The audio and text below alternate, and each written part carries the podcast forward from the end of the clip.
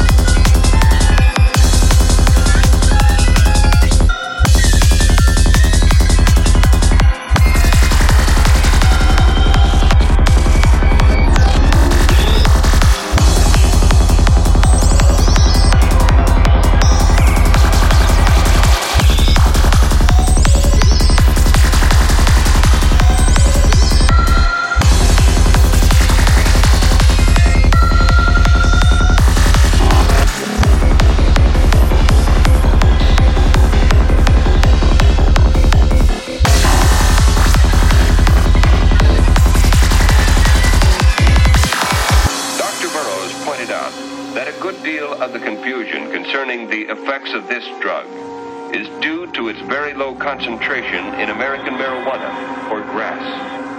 Smoking typical pot usually produces mind-altering or hallucinogenic experiences, though sometimes it has little or no effect on some people. But as the drug becomes more concentrated,